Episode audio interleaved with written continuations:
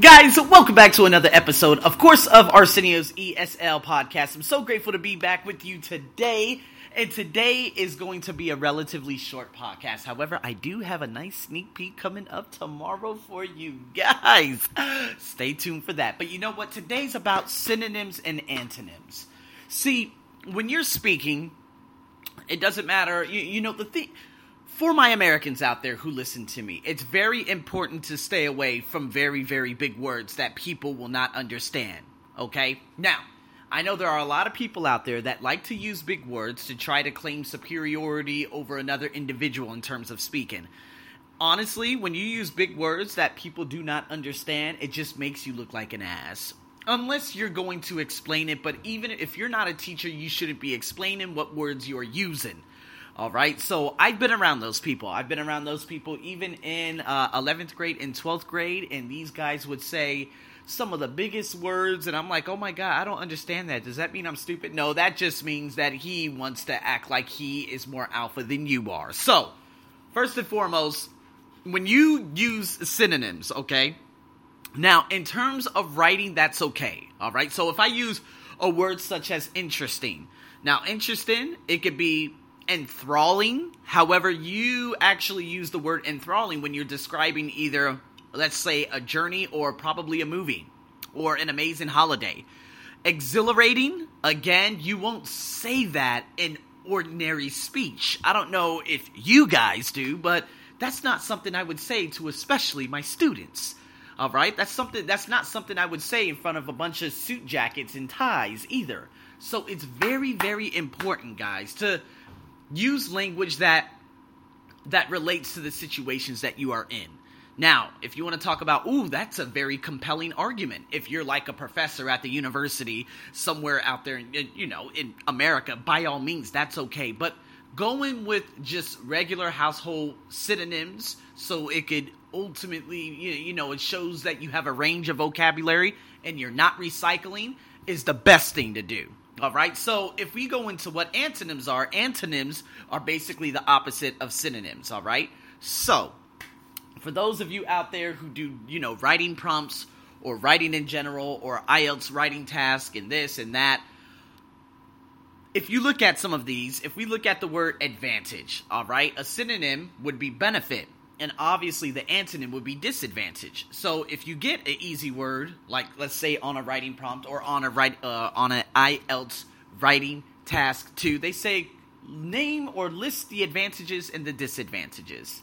This is actually very very easy uh, because now you understand. Oh, advantages, disadvantages. With the prefix dis, it's taken away from what the advantage real meaning is and flipping it completely opposite, therefore making it the disadvantages. Now, another synonym would be benefits. Another antonym would be drawbacks. What are the disadvantages? What are the drawbacks? Now, if we talk about something in the realm of wealthiness, all right, or being wealthy or wealthier, whatever you want to call it, a synonym for wealthy is richer. Okay? Now, richer, rich, richest, right? So that's a comparative adjective. So, what is a comparative antonym for the word richer. Poorer. It's a lot of people say that. They always say the rich get richer, the poor get poorer. All right? It's that type of mental condition and an attitude that never allows a human being to escape from the problems that he is in. Do you understand what I'm saying? So, guys, what I have on my blog are a couple of things, right? Basically what you want to do. The words that are italicized i want you to put them into the five categories down below. Now let me list these five categories for you. Urban similar to considerable modern and realistic okay? Realistic.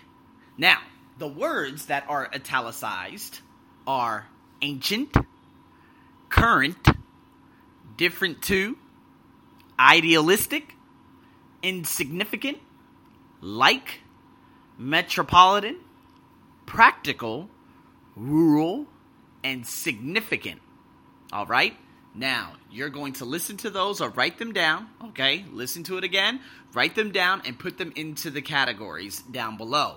All right? So, this gives you a good idea. So, urban, the a synonym for urban would be metropolitan an antonym for that would be rural, right? So that's the opposite. Urban is where I am right now in Bangkok. This is urban, but if you go just outside or probably an hour to an hour and a half north, it's a place in the most historical side, well, one of the most historical sides of Thailand.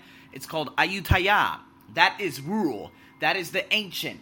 That is all of that in a bag of tricks. Do you understand what I'm saying? So, let's do that again. Metropolitan and urban. If you're doing a writing prompt, don't repeat the word urban. Just go with metropolitan.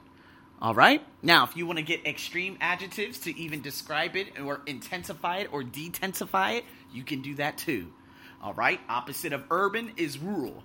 Similar to, different to, right? Uh, considerable, modern, realistic. These are different things again that you can um, that you can use in your writing. So again, you have synonyms, you have antonyms, you have a little bit of a writing prompt, and I do urge all of you to seriously do this specific um, do this specific exercise. Use these words in your writing now. Again, when you're speaking, you don't have to use these words. I'm not one of those people that say, "Yeah, I know a big word today." That's no, that's not how it works out here in a non-native English-speaking country. All right? And nor do I even use big words when I am speaking. All right? I speak at probably a 0.8 speed so you guys can understand and uh, I use I just differentiate my words while speaking. That's all I do. I don't use big words and have you guys go, huh? What did he say? That's ridiculous. You are non native English speakers. Now, for those of you in America who are listening to me, well, thank you so much. But again, I'm not one of those crazy professors out there that stand there and say, oh, the, the, the Mastastadis and the Koskoskitsis. That's ridiculous, okay?